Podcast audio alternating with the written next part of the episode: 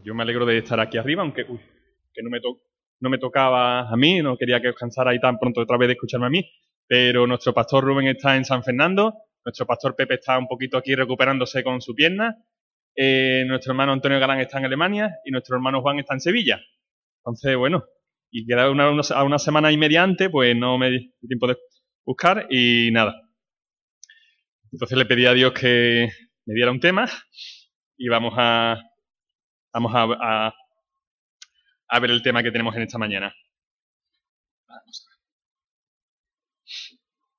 Vamos a comenzar con una oración.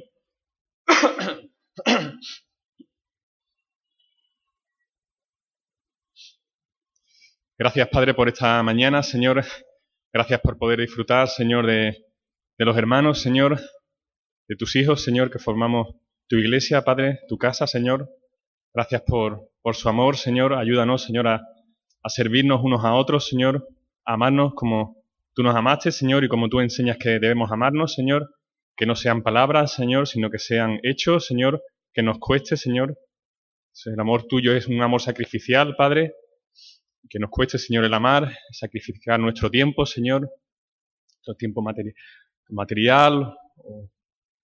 Te pedimos que nos ayudes, Señor, que tú bendigas, Señor, el mensaje en esta mañana y que bendigas a los hermanos, Señor, a su pastor, a David Ingrid también, que no están, están en San Fernando, a todos los hermanos que, no pueden venir, sea por, también por, por trabajo, por enfermedad, Señor. Gracias, Padre bendito. En tu nombre precioso. Amén. El texto que no se escuchó muy bien, que como el micro a cierta distancia no se escucha ese, decía en Miqueas, Miqueas 2.3. Lo vuelvo a repetir cortito porque no se escuchó bien. Eh, por tanto, así ha dicho Jehová, yo planeo contra esta gente un mal, del cual no libraréis el cuello, ni andaréis erguido, porque el tiempo será malo. Eh, le pedía a, a Dios que me diera tema para poder compartir y Dios me lo dio. Viendo una, una serie en Netflix, que Netflix es, una, es un canal, para los que no lo sepan, un portal online en el que puedes ver diferentes series, encontré una canción y me llamó la atención porque la letra era un poco curiosa. Y, y ahora vamos a poner vamos a poner la canción, ahora yo cuando te diga Marco, eh, esta canción es de Nina Simone, que es una cantante antigua de jazz, que comenzó a cantar en los años 60, americana, y ella cantaba, empezó cantando como muchos de estos cantantes negros en su iglesia, y este es uno de los temas de ella y que salía en esa, en esa serie que yo estaba viendo, y me gustó también como introducción al, al tema, se supone que está, va a salir traducido en inglés y abajo en español, aunque yo después leeré de nuevo la letra, pero ahí la veréis.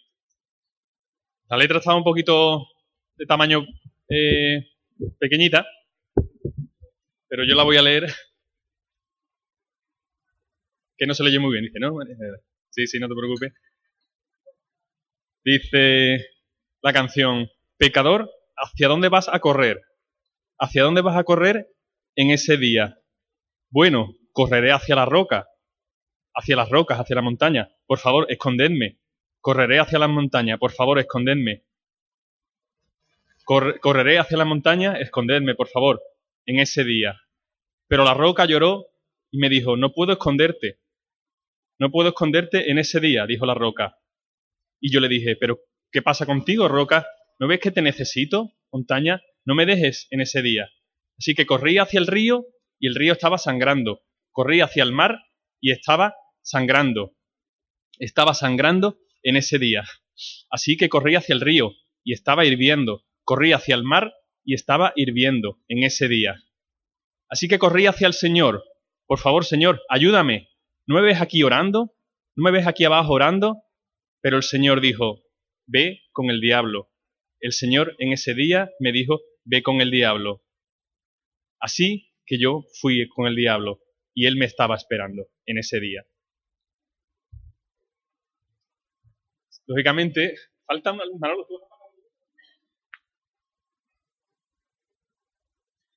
¿De qué tema está hablando ahí esa canción? ¿Tenéis claro de, qué está hablando hoy la canción, no? ¿Sí o, no? sí. El día del juicio. Y, esta, y esta cantante eso lo canta con tanta expresión y la canción la verdad que me motivó bastante y aunque el tema lo tenía de antes de escuchar esta canción, pero la verdad que esta canción me inspiró también para, para el tema, ¿no? aunque el tema lo tenía ya de, de antes. Y dice aquí, los profetas, estos mensajeros humanos que Dios escoge para, para llevar su palabra, palabras que voy a leer que van para todo lo creado. Ahí incluido, por supuesto, todos nosotros. Estas palabras van dedicadas a toda la humanidad incluida tú y yo, Dios pone en la palabra de estos profetas que vamos a leer lo que él mismo está viendo. Palabra de Jehová que fue dirigida al profeta. Oíd pueblos todos, esté atenta la tierra y todo cuanto hay en ella. Dios desde, su santo templo es testigo contra todos. Dios habla y se dirige a todos, observa el mundo creado. Dice el texto, no solo desde su templo, sino que sale de su lugar, desciende y camina sobre las alturas de la tierra. Dios observa y mira lo que su creación está haciendo y no puede quedar separado. ¿Y qué es lo que está haciendo? Ese fruto de sus manos, esa creación suya, ¿a qué se dedica? Dice el profeta, el profeta que ante la presencia de Dios los montes se derretirán, se derretirán y los valles se partirán en dos como la cera delante del fuego. La presencia de Dios es un poder desatador y su, su presencia va a traer destrucción. ¿Pero por qué va a venir esa destrucción? Dice el profeta, todo esto por la rebelión de los hombres, por los pecados de la humanidad. Dios se revela contra ese pecado, su presencia detesta y no soporta la maldad y todo lo contaminado, todo lo que ha sido tocado por el pecado y por la contaminación va a ser destruido por su santa y justa presencia. Su justicia, dice, derrite y fulmina toda oscuridad. Lo podrido solo puede ser destruido. Haré, dice el profeta, de tus ciudades montones de ruina. Derramaré sus piedras por el valle, descubriré sus cimientos. Lo que los hombres adoran y se postran será despedazado, quemado por el fuego. ¿Por qué? Por la prostitución de los hombres. Y yo me lamentaré y gemiré, dice el profeta, y aullaré como los chacales, Dios ha hecho que el mal descienda hasta vuestras puertas.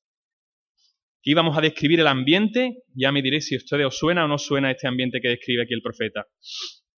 Os acostáis pensando maldad y maquinando el mal, robáis, oprimís. Por tanto, dice Dios, no puedo callar. Y dice el profeta, yo planeo contra vosotros un mal del cual no libraréis el cuello, vendrá el día malo. Palabras de Dios. Se cantarán canciones tristes y de lamentación por vosotros, que comenzarán así, del todo fuimos destruidos.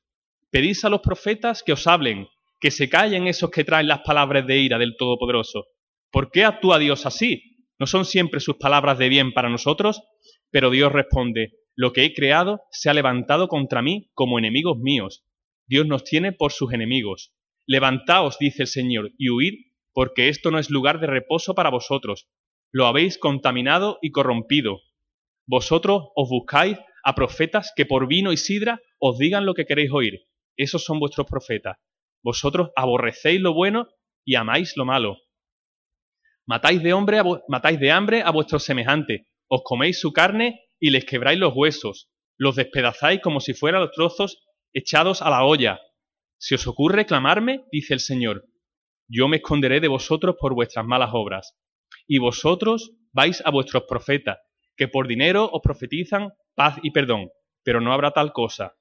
Dios oscureció el entendimiento de vuestros sabios para que no vean, sino que serán confundidos y ridiculizados.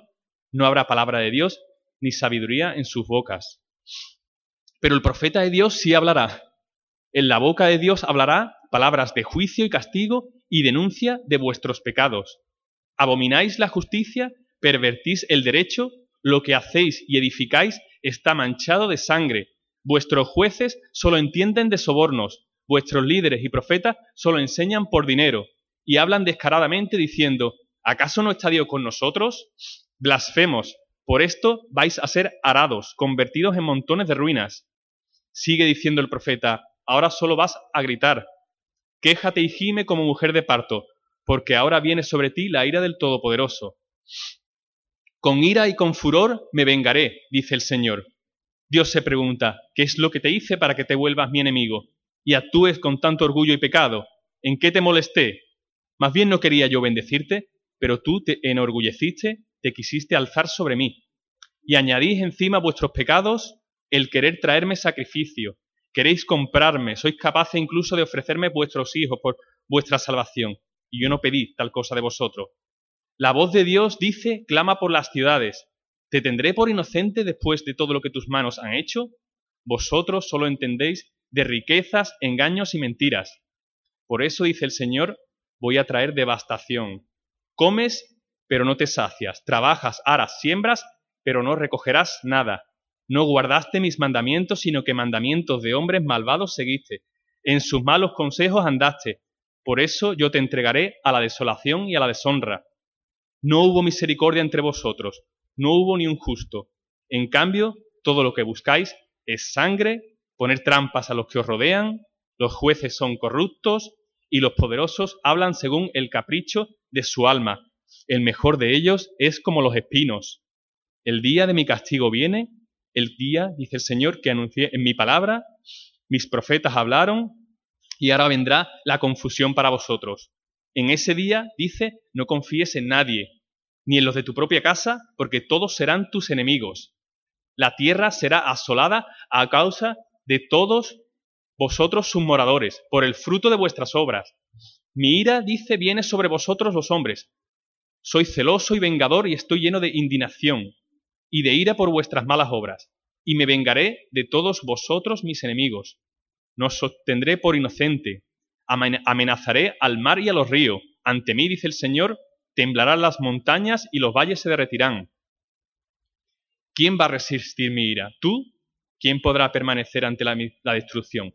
Su ira, dice el profeta, se derramará como fuego. Como una inundación de aguas impetuosas nos arrasará y nos perseguirá como enemigos. ¿Qué maquináis? dice el Señor. Os exterminaré por completo como las hojas secas por el fuego. No quedará ni memoria de vosotros. Solo veo, dice, multitud de cadáveres, cadáveres sin fin con los que tropezáis con ellos, por culpa de vuestras fornicaciones. He aquí, dice el Señor, el día del Señor viene, día terrible de indignación, de ira, para convertir la tierra en soledad y raer de ella a los hombres. Será día de tinieblas y no de luz. En ese día habrá guerras, terremotos, hambre, pestilencia, habrá terror y grandes señales de destrucción enviadas desde el cielo. Días de retribución de paga por vuestros pecados son estos. Vosotros, hombres, os quedaréis sin aliento por el miedo. No hay justo, ni aun uno. No hay quien entienda, no hay quien busque a Dios. Vosotros sois, por naturaleza, hijos de la ira. Los cielos, dice, desaparecerán con un gran estruendo. Los elementos ardiendo serán deshechos y la tierra y las obras que en ella hay serán quemadas. Los océanos, los mares y los ríos se convertirán en sangre y morirá toda la vida en ellos. Dice el apóstol que Dios va a soltar el sol y le será permitido quemar a los hombres con fuego. Los hombres fueron quemados con el gran calor. Las tinieblas y el dolor reinarán en ese día. Las islas y las montañas desaparecerán y del cielo caerá un enorme granizo. Un gran monte ardiendo en fuego será precipitado en el mar y habrá una gran destrucción. Luego una estrella ardiendo como una antorcha también caerá, y otra estrella caerá y dice desatará el pozo del abismo, y oscuridad y muerte saldrán de él. En aquellos días vosotros, hombres, buscaréis la muerte, pero no la hallaréis. Ansiaréis morir, pero incluso la muerte huirá de vosotros. El sol, dice, se, se oscurecerá como vestido de luto, y la luna se vestirá roja como sangre. Las estrellas del cielo caerán. Todo será destruido. Y vosotros, hombres, os querréis esconder bajo las rocas, bajo las montañas, pero éstas no podrán esconderos de mi ira en ese día. Amén. Esto parafraseado y comentado, la mayoría son textos, también ampliado y comentado, de Miqueas, Nahum, textos del Nuevo Testamento, sobre todo Apocalipsis. Y después de esta, de esta lectura tan exhortante, viene la frase de Dios te ama, ¿no? Es la que pegaría ahora, Dios te ama. Dios te quiere. Yo diría, hermano, Dios te quiere destruir. Lo que hemos leído, Dios te quiere destruir. Dios quiere deshacerse de ti. Estas palabras son, como hemos dicho, palabras del Antiguo y del Nuevo Testamento. Y estaban nada más que dirigidas a ti, a toda la humanidad, igualmente. Tú eres parte de esa humanidad, con que te la puedes leer y aplicártela a ti mismo. No, no creas que Dios está hablando para otros, no eres tú de otro planeta, tú eres parte de esta raza humana, de esta misma naturaleza. A lo mejor tú no te ves tan malo y te ves representado en todo eso que hemos leído, pero Dios considera todos igual. No hay ni un justo, igual de rebeldes son todos. No hay justo ni un uno, esas palabras van por ti y por mí. Hermano, y por medio del profeta nos describe cómo estaba la sociedad hace, este, por ejemplo, hace unos 2500, 2600 años. Hoy en día, ¿no? Eh, qué poco se parecería a la nuestra, ¿no? Aquí no hay injusticia, ni hay asesinato, ni hay hambre, ni hay guerra, ni hay soborno, ni hay mentira, ni hay inmoralidad. Esto es de aquella época que eran otros tiempos que eran unos bárbaros. Lógicamente, si el profeta de Dios levantara su cabeza, diría, hoy lo mismo o peor de la sociedad de hoy, de la sociedad que ha creado el hombre. hermanos, el mundo va como va solo y únicamente gracias a nosotros. Nosotros somos el problema y la maldición de este mundo. Hablaba Dios que iba a convertirnos en estiércol. Eso no lo leí, me lo salté en desechos porque nosotros hemos convertido en este mundo en un gran estercolero. Tanto literalmente, porque estamos acabando con lo poco natural que queda, y también interiormente, porque estamos llenos de basura e inmundicia. Los resultados del mundo hoy son fruto, fruto de nuestras preciosas obras, de nuestras limpias manos. Y somos nosotros capaces de decir, ¿por qué hay tanta injusticia en el mundo? No hay que ser muy listos para ver que estamos donde nos han llevado nuestras obras. Y decimos también, si Dios es tan bueno, ¿por qué habla de tanta destrucción y castigo? Viendo cómo estaba la sociedad antes y cómo sigue estando hoy, es para coger y destruirlo todo. Para no dejar nada porque no hay nada bueno. Yo creo que si fueras tú la persona que tuvieras que jugar a la humanidad, capaz de ver no solo las, eh, el, sus hechos externos, sino también el interior de cada persona, sus maquinaciones, sus pensamientos. Yo creo que tú no tendrías ninguna duda de apretar el botón rojo que pone destrucción total. Si tú fueras quien creó este maravilloso planeta y viera cómo lo estamos dejando, acabando con los mares, con las especies, dentro de poco los únicos animales vivos que vamos a ver son los que están en el zoo. Si tú vieras cómo se destruye y se autodestruye la máxima creación que tú hiciste, que eres tú y yo, tu reacción sería de nuevo apretar, el botón de fin. Y nosotros somos unos privilegiados que vivimos en, en una parte del mundo en el que social y económicamente estamos muy bien. Yo me imagino aquellos que viven en zonas muy pobres y con mucho sufrimiento que estarán clamando y diciendo, ¿hasta cuándo? Por favor, que esto se acabe ya. Qué buenos somos los seres humanos qué malo es Dios. Este Dios que quiere acabar con nosotros. Hermanos, yo formando de esta de esta humanidad que hace lo que hace, porque somos todos de la misma naturaleza, aquí no hay humanos de diferentes tipos, así lo dice en su palabra, yo no me considero con ningún derecho de pedirle nada a Dios.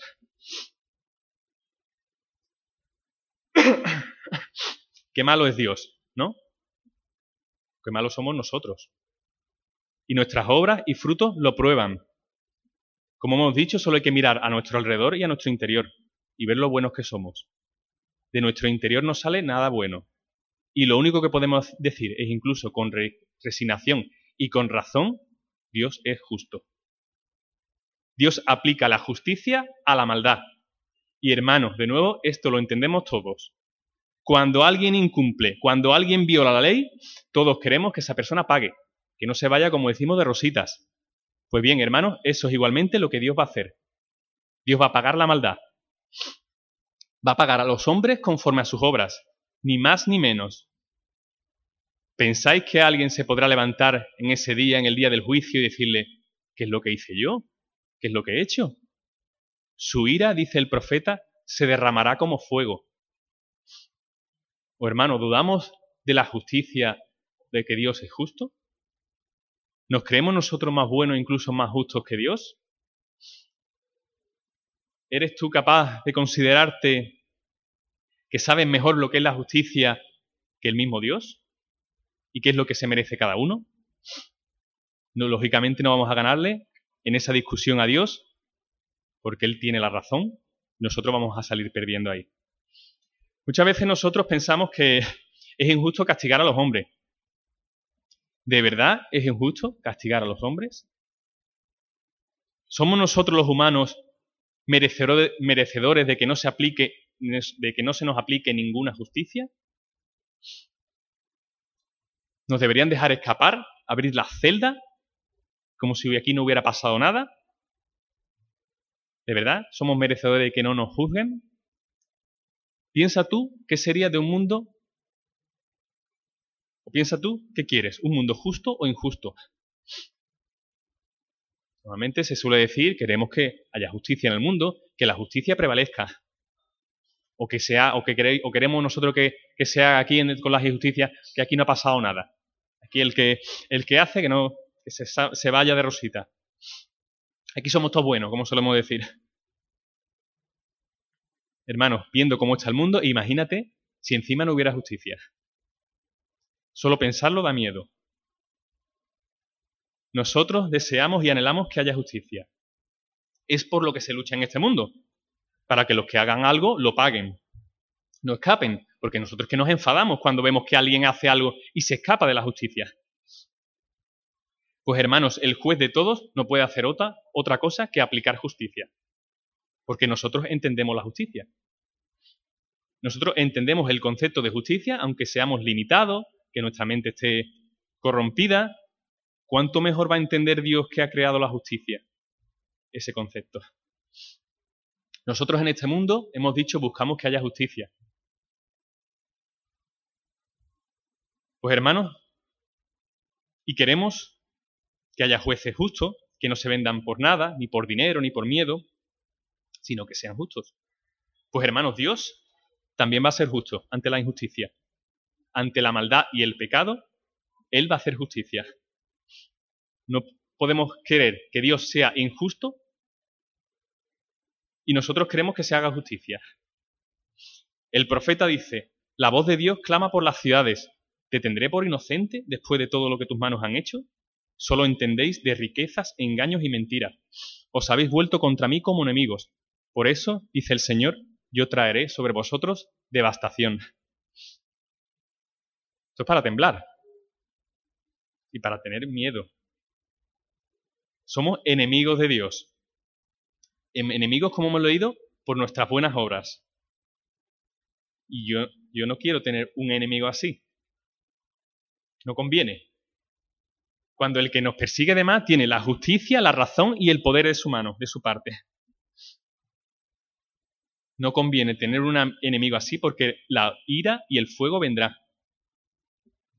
¿Y cómo vamos a escapar? Irónicamente, la justicia que el mundo se desea es la justicia que se le va a aplicar a ellos. Y esto, como hemos dicho, es para tener miedo.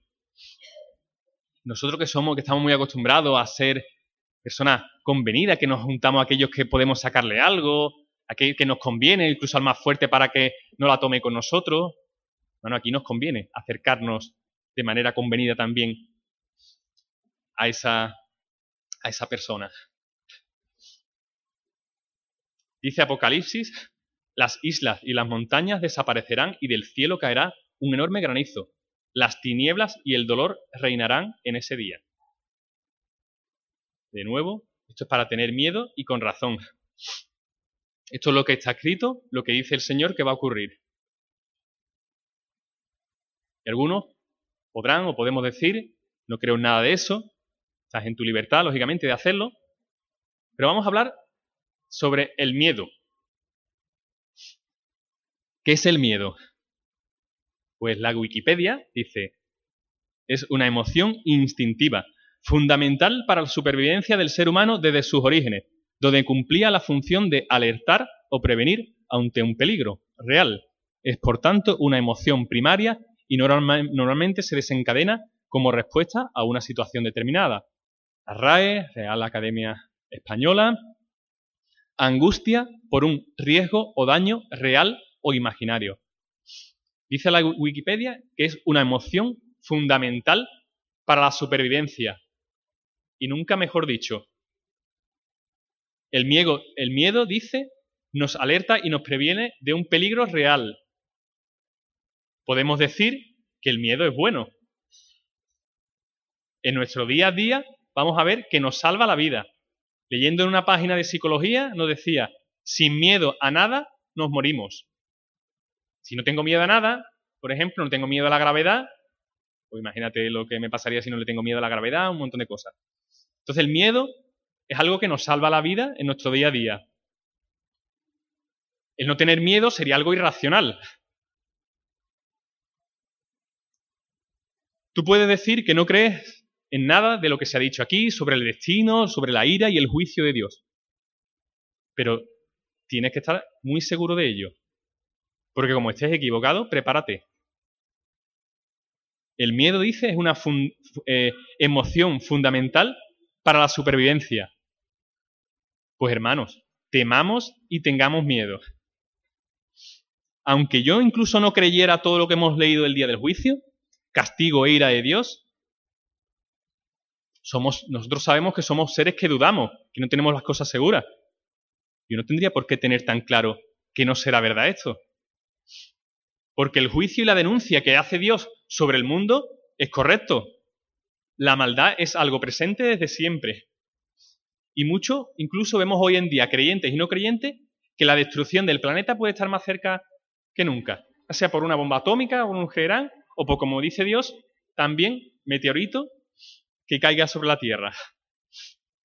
Por lo que yo diría que sería muy valiente, poco inteligente, irracional, imprudente, el no tener ningún miedo a este mensaje. El no plantearse al menos el beneficio de la duda. Decirme a mí mismo, no me voy a guiar por el miedo a este mensaje. Pues la verdad es que no sería algo racional ni inteligente no atender por lo menos por si acaso. Hay que ser muy valiente para desechar este mensaje y olvidarse de eso. Porque las consecuencias que hemos leído hemos visto que son catastróficas. Si yo creo en el ateísmo, porque lógicamente para creer en el ateísmo hay que tener fe, mucha fe, en que el azar y la nada ha creado todo lo que está, todo lo que existe, milagrosamente, debes de estar muy seguro de eso. Porque como finalmente, como todos sabemos, este Dios, prepárate. Porque todo lo que hemos leído va para ti. Y no puede decir que Dios sea injusto. No, injusto sería que, se, que no se descastigasen las injusticias. Y nosotros somos prueba de las injusticias que se hacen. Porque como hemos visto, las injusticias brotan de nuestro interior. El mundo va, como hemos dicho, gracias a los hombres. No hay que echarle la culpa a nadie más, ni mirar para otro lado. Señálate a ti, a mí, a todos los que pertenecemos a esta humanidad. No hay diferentes razas de hombres, otros más malos, no, no, todos somos igual de malos. Todos estamos contaminados, somos culpables y no merecemos la justicia de Dios. Teme y, como hemos dicho, en tu día a día, guíate por el miedo. A mí nunca me gustaba el, hablar del tema de, la ira de Dios, del castigo, del, día del juicio, porque parecían temas que no se debían sacar tanto, porque me parecía que no dejaban a Dios en buen lugar. Eh, y que dejaba a Dios como parecía como que si fuera el malo de la película, ¿no? Pero, hermanos, por sus frutos lo conoceréis y el mundo es fruto de todas nuestras obras. El miedo es una emoción que está en el ser humano y es legítima utilizarla y usarla, y más cuando el mensaje es blasfemos por vuestras obras vais a ser arados convertidos en montones de ruinas. Aunque no queramos decir este mensaje, aunque, aunque queramos incluso esconderlo, el mensaje está ahí, no se puede borrar. Está incluso en nuestra mente. Nosotros podemos saberlo, no queremos, decirlo, por vergüenza puede ser también, porque ¿qué pensarán de nosotros, de estos locos catastróficos? Pero todos hermanos tenemos el derecho de conocer ese mensaje, de oírlo, y más todavía por el contenido. Debemos ser conscientes de ese mensaje de juicio y destrucción que Dios trae sobre la humanidad. Todos deberíamos de escuchar ese mensaje de juicio, porque de nuevo el, miedo, sin saberlo, nos puede, nos puede llevar a la supervivencia. El miedo, sin pensarlo, puede salvarnos la vida. Un miedo legítimo, un miedo en base a lo que, que no estoy tan seguro de lo que pensaba. A lo mejor es cierto, si fuera cierto ese mensaje que he escuchado. De nuevo, vale la pena al menos, al menos darle una oportunidad. Por el miedo. Ese miedo que es una herramienta que hemos dicho que nos salva la vida. Mensaje de juicio y destrucción por tu, por tu pecado. Dios es injusto. Yo titulo aquí la verdadera injusticia. Y Dios, sí, hermanos, en gran parte Dios es injusto. Y se, y se comporta de una manera injusta. Jesucristo es la verdadera injusticia de este mundo. Es Dios cometiendo, cometiendo una injusticia consigo mismo. ¿Somos capaces nosotros de volver a decir que Dios es injusto con los hombres, con la humanidad queriéndola castigar? Cuando es a Él mismo actuando injustamente se aplica el castigo que tú te merecías y te mereces?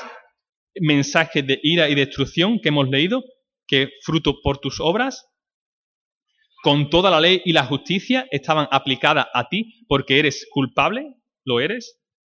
Dios sí actúa injustamente y se aplica el castigo a sí mismo en la persona de Jesús. Y automáticamente el, culpable, que eres tú y yo, hermanos, nosotros somos, como la comparación o la metáfora, el experimento fallido. Nosotros somos como el experimento fallido de Dios que podía y tenía toda la potestad de deshacerse de él, porque no ha salido bien. Somos dañinos a nosotros mismos y a lo que nos rodea. Y ahora se nos da otra oportunidad sin hacer nada. Somos salvados de nuestra justa condenación que nuestras obras merecían. Y el que no había hecho nada, esa es la injusticia, el que no había hecho nada, se lleva toda la culpa. Y se lleva el castigo y la ira por ti, la muerte tuya es suya. Eso, como hemos dicho, esa es la gran injusticia de Dios. Tú que eres el que ha cometido los pecados y la maldad, que formas parte de esta humanidad que nos ha traído a donde estamos, te vas finalmente como si no hubiera pasado nada. Si a Dios se le puede llamar, como hemos dicho, injusto, sería que es injusto consigo mismo, injusto con el trato que te da a ti, porque no te ha pagado conforme merecían tus obras el juicio y el castigo de Dios es una realidad. Dice el texto, he aquí, el día del Señor viene, día terrible de indignación y ardor de ira, para convertir la tierra en soledad y raer de ella a los hombres. Será día de tinieblas y no de luz. Este mensaje de juicio es una realidad. Pero Dios, sabemos y hemos leído, que no solo es justicia, sino que, gracias a Dios, es amor y misericordia. Y cobra más sentido aún cuando leemos ahora Juan 3:16, que todos sabemos, porque de tal manera amó Dios al mundo, que ha dado su Hijo unigénito para que todo aquel que en él cree no se pierda, mas tenga vida eterna. Eso es el amor que no se entiende de Dios, amor casi injusto con, con Él mismo, amar y dar su vida por los verdaderos culpables, que se merecían el justo castigo, que encima no querían saber nada de él. Esa es la verdadera injusticia. Y ese es el Evangelio. La buena noticia para los culpables. El camino de salida que Él ha abierto a los pecadores, que somos todos nosotros. Una puerta de salida para librarnos de ese corredor de la muerte, de ese día de, ira y de juicio al que estábamos condenados. Ese día era para nosotros, pero Dios nos dio la posibilidad de no ser juzgados y de ser perdonados. Eso es el verdadero amor. Un amor que no entendemos. Y a nosotros encima se nos ocurrirá en alguna ocasión decir o pensar que Dios es injusto. Tapémonos la boca porque finalmente no recibimos lo que nos merecíamos. Porque ahora, por la gracia de Dios, somos nuevas criaturas, nuevas personas transformadas, nuevas naturalezas, hechos hijos de Dios, gracias a Dios y a lo que su obra, su, Espíritu Santo ha hecho en nosotros. Y aun con todo eso, nuestra vieja naturaleza sigue ahí, molestándonos y recordándonos que no éramos ni somos merecedores de tal acto de amor y salvación. Si eliminas a Dios y a su palabra, su espíritu, de tu vida, sigues siendo el más merecedor del castigo justo de Dios. Necesitamos saber que nosotros estábamos apuntados en esa lista. Ese día de ira, ese día era para todos nosotros, para toda la humanidad. Nadie se escapaba de ese día. Y no por error, sino como he dicho, por nuestras buenas obras. Y que solo por potestad del buen y único juez hemos sido quitados de esa lista y puestos en un precioso libro que la Biblia lo llama el libro de la vida. Sería como nuestro, nosotros llamamos el libro de familia, el que aparece el nombre de nuestro padre y el nombre de sus hijos. Aquí ya sería el único momento para perder el miedo, para no tener miedo, por lo menos de ese día, pero no perderle el respeto, porque era nuestro justo castigo, Para escapar de ese día, como todos sabemos, debemos correr a Dios. Debemos correr y rogarle por perdón y salvación. Y con agradecimiento. Esa fue la misión, como todos sabemos, de la cruz. Dios hecho carne sufre el castigo de los pecadores, de la humanidad corrompida. Por esa acción de Dios, corramos a Él por perdón y salvación y Él, como sabemos, nos abrazará como el Padre a su Hijo, porque verdaderamente nos ha hecho sus hijos. Segunda de Corintios 6, 2, y ya estamos acabando, hermano. En tiempo aceptable te he oído, y en día de salvación te he socorrido. Ahora es el tiempo aceptable, ahora es el día de salvación. No es que vayamos ahí ahora por la calle gritando que el día del juicio viene, que ya está de camino el meteorito. Pero sí hay que buscar maneras de hacer conocer, y a Dios oramos y que Dios nos ayude, de que va a haber un juicio y un castigo, que eso nosotros lo entendemos incluso aquí en nuestra vida. No queremos que nadie se salga con la suya, que pague lo que ha hecho. Eso es algo que todos entendemos. Y podemos dar a conocer lo que dice la Biblia. Ya cada uno puede hacer lo que quiera con ese mensaje, pero el mensaje, nuestra misión es dar a conocer ese mensaje de juicio porque a lo mejor el miedo, como hemos dicho, el miedo es una buena herramienta que nos dice que nos puede salvar la vida y que nos salva la vida. Entonces, al menos puede plantearse en la mente de esa persona una pequeña duda. ¿Y si fuera real ese mensaje? Hermanos, temamos, temamos a Dios, porque dice el libro de Proverbio que el temor es el principio de la sabiduría. Y el proverbio se habla de la sabiduría que salva la vida. El temor a Dios entonces salva la vida. Y amemos, amemos a Dios. Porque nos cambió nuestra vida, nos cambió de destino, nos cambió de lista, nos borró de una lista y nos puso en la otra. Seamos conscientes de que el mensaje de destino, del destino del juicio que Dios habla, puede cambiar la vida de los demás por el miedo legítimo a ese mensaje. Y acabando, dice, como se suele decir, tenemos dos noticias. ¿Cuál quiere que una buena y una mala? ¿Cuál quiere que te cuente, que te diga primero? Pues la primera debería, ser la mala. Porque aquí la segunda es la que responde a la, a la mala y la que borra encima los efectos de la mala. Pero hay que dar las dos noticias porque la una responde y complementa a la otra. No puede faltar esas dos noticias. No se puede entender la buena noticia sin la mala noticia. Y, hermanos, pues damos gracias a Dios, lógicamente, por gracias infinitas por ese grado de misericordia y de perdón ante nuestra justa culpabilidad, éramos culpables y todos lo sabemos, igual de culpables, solo hay que mirar en nuestras obras. Ahora no somos, somos justos solo por, por amor y por la misericordia y por la muerte de nuestro Señor, que no nos dio como nos merecíamos, que nos devolvió, por el pecado nos devolvió amor.